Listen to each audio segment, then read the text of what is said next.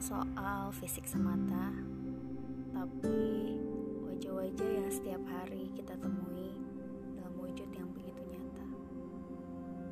Siapa wajah itu? Kita, dia, mereka, iya, kita. Kita para perempuan dengan segala macam bentuk dan kehidupannya.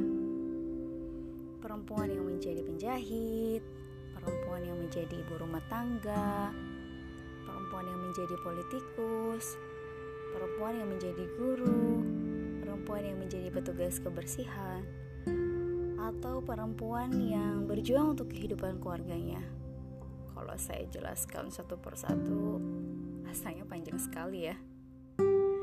Jadi sebenarnya bagaimana ya dunia melihat wajah perempuan?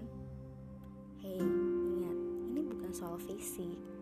Wajah yang saya masuk adalah bagaimana dunia mengharapkan sosok perempuan itu.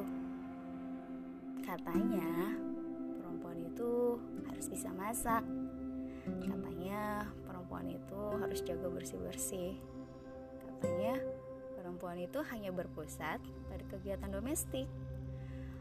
Jadi, bagaimana ya dunia, masyarakat, orang-orang di sekitar kita mengharapkan sosok perempuan.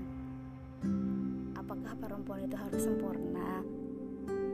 Apakah perempuan itu tidak boleh jika dia aktif di kehidupan publik?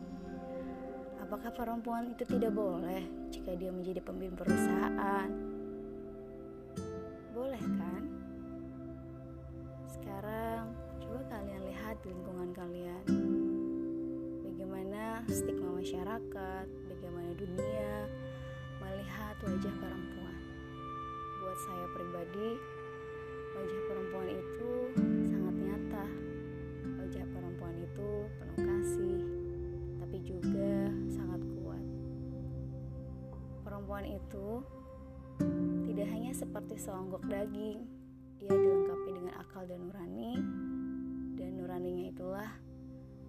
bisa mendidik, generasi-generasi seterusnya. Wajah perempuan begitu definitif ya.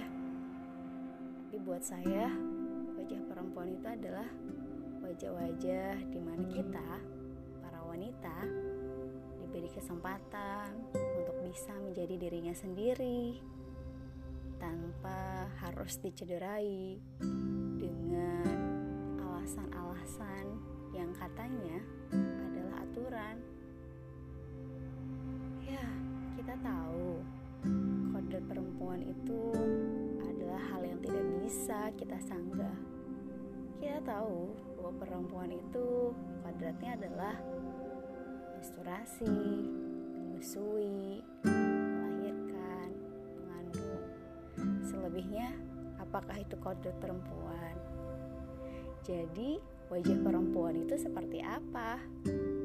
Boleh kan jika perempuan itu tidak bisa masak, tapi dia mau belajar.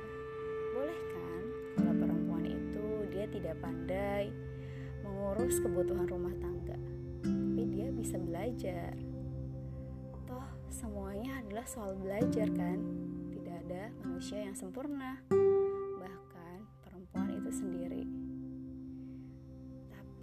Buat saya, perempuan itu adalah sumber kehidupan dari rahimnya lah dia melahirkan kehidupan-kehidupan yang baru. Dia melahirkan generasi-generasi yang baru. Jika kalian mendengarkan podcast ini, silahkan kalian berikan kata terbaik untuk perempuan-perempuan terkasih yang ada di sekitar kalian. Buat saya, begitu berharga dan sangat bermakna.